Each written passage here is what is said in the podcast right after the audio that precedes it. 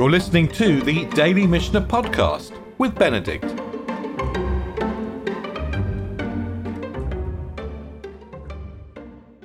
So, where we left the Kohen Gadol was that he had chosen the lots for the two goats, one goat to be slaughtered and one goat to be sent away into the wilderness. We're in the fourth chapter of Yoma. And now he's going to mark the two goats. He's going to identify them so they can't get mixed up. Kashar Lashon Shel Zahorit Barosh Sa'ir Hamishtalech. He's going to tie a thread of crimson onto the head of the goat which was to be sent away. Vehemido Chaneged Beit Shilucho. He's going to stand it up opposite the place where it's going to be sent away. So he's basically identified it and he's placed it. And he's going to tie the, the thread between its horns. And actually, we have a pasuk. We, we have a verse. It's from Yeshayahu. L'chuna v'nivarcha yomar Hashem. Come and uh, let us reason together. Im yu chataychem kashanim. If your sins be as scarlet, kasheleg yalbinu. They shall be as white as snow. Imiadimu katola, though they be as red as crimson, katsemer you, thou should be as wool. There's some idea that the sins start off red and go white. And that's, by the way, why we choose a thread of red wool to tie to the horns of both of these goats. Well, to tie, let's say, to the heads of both of these goats. So the first goat is standing next to where it's going to be sent away, and that has the thread around its horns. Let's keep going.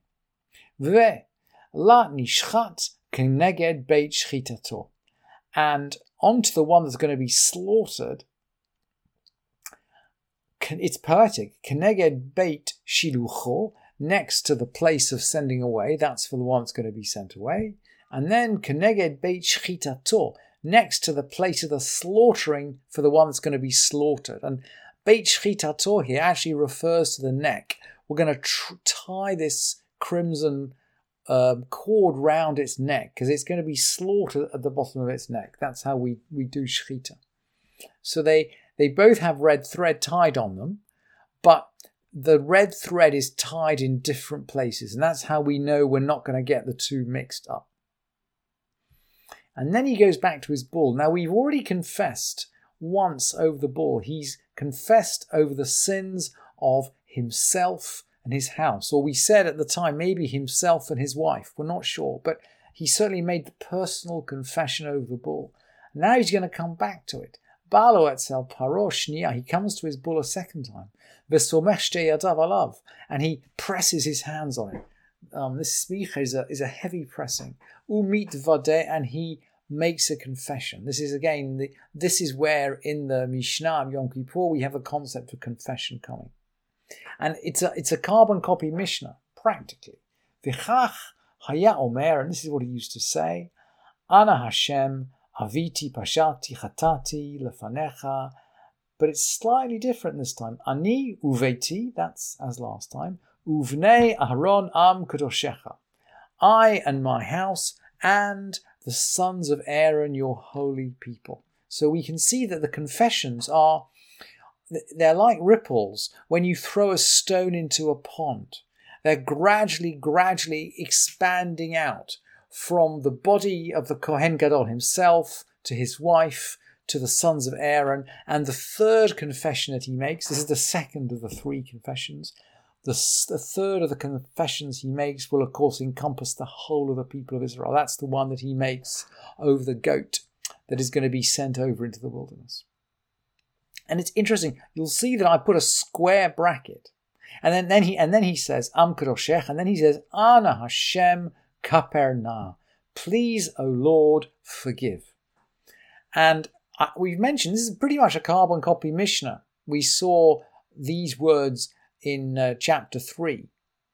And Kaufmann, interestingly, doesn't even bother copying out the end of the Mishnah. So where I put square brackets here is material that you'll find in a printed text, but Kaufmann doesn't even bother to put it in. He just says etc. because he knows you can copy it down from chapter 3. And then the, the, the printed text says, please forgive לעוונות ולפשעים ולחטאים שעוויתי ופשיתי ופשעתי וחטאתי לפניך אני וביתי ובני אהרון עם קדושך. The um, wrongdoings, the transgressions, the sins which I've committed and transgressed and sinned before you, I and my house and the sons of Aaron, your holy people. And then they, they bring a pasuk, ככתוב בתורת משה עבדיך, כי ביום הזה יכפר עליכם לטהר אתכם מכל חטאותיכם lifnei Hashem titaru. As it's written in the Torah of Moshe, for on this day shall atonement be made for you to cleanse you of all your sins. You shall be clean before the Lord.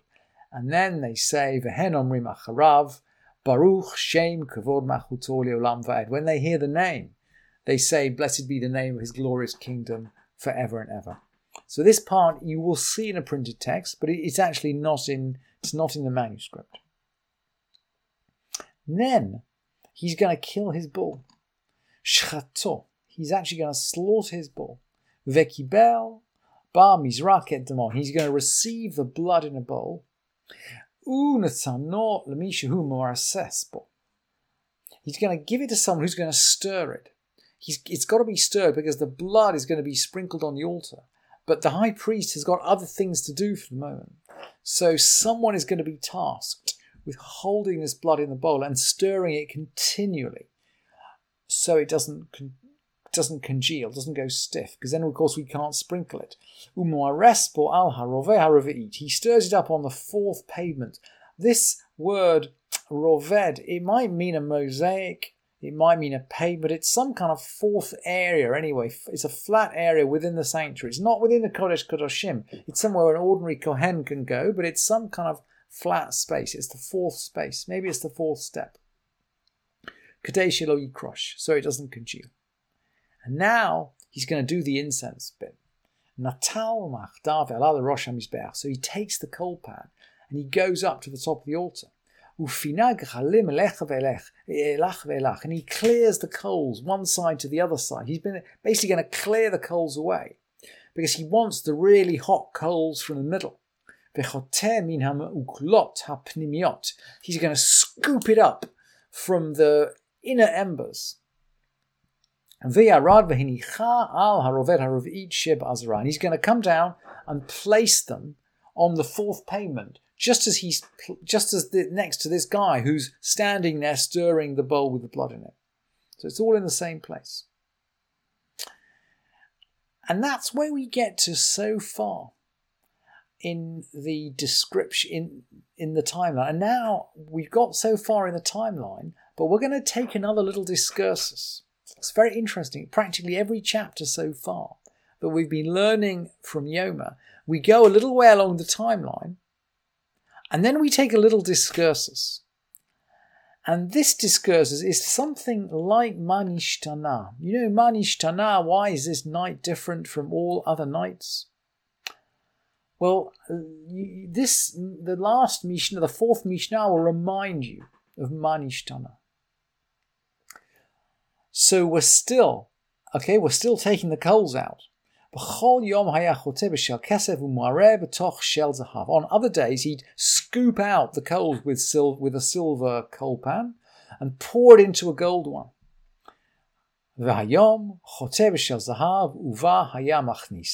And he'd scoop it up with a gold one and he'd actually bring them into the Holy of Holies with the gold one. On Yom Kippur, we do it with gold.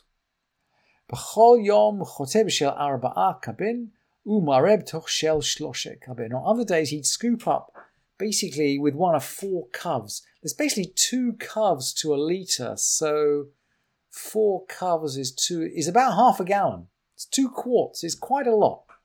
On other, this I mean, he's he's he's basically. I mean, it's a lot of coals he's scooping up. You see why this is real work for the Kohen Gadol. It's basically two quarts worth of coals. B'chol yom, chote b'shel arba'a kabim ve'umoreh b'toch shel shloshet kabim. He'd scoop up with one of four cups and empty into one containing three cups.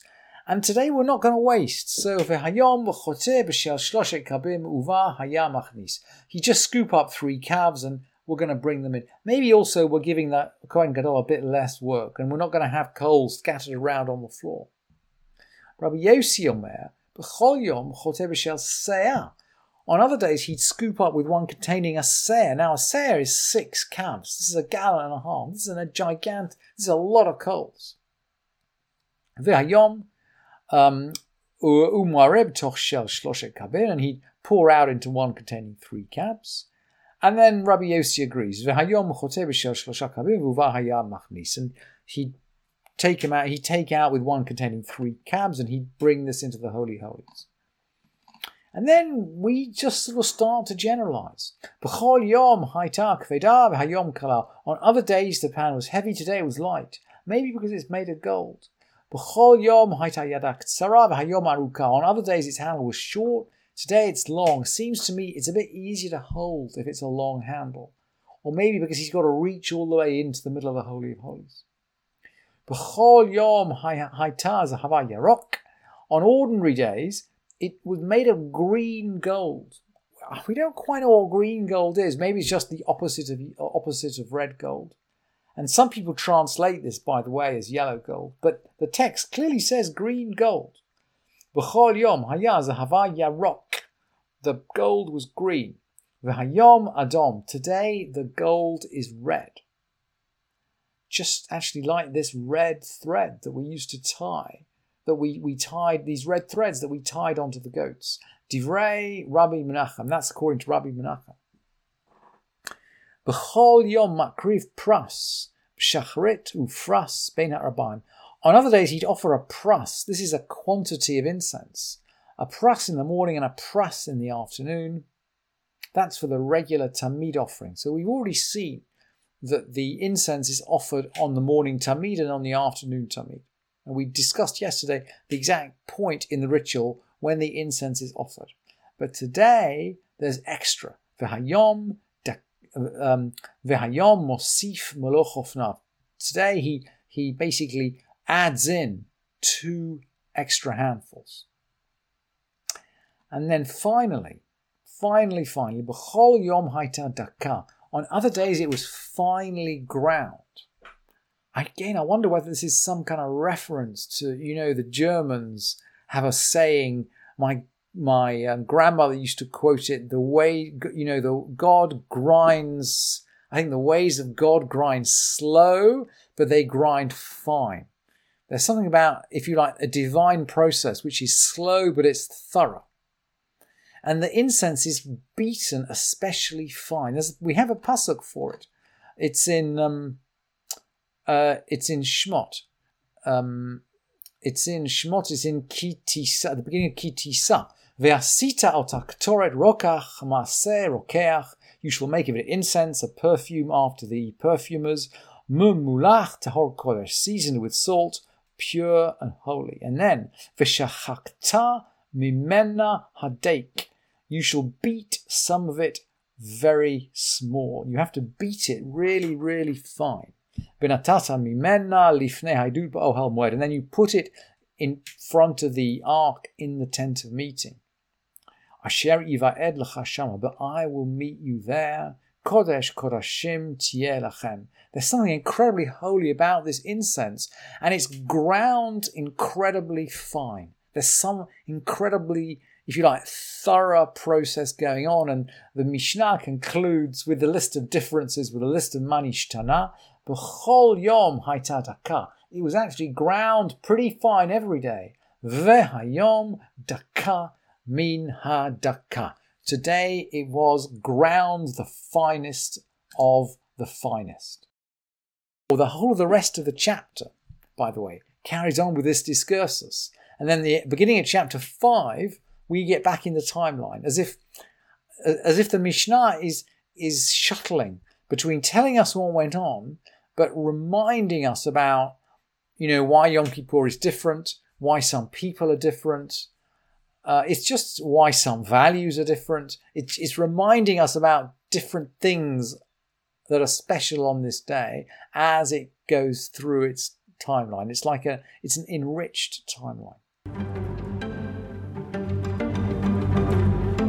Thank you for listening to this edition of the Daily Mishnah Podcast with Benedict.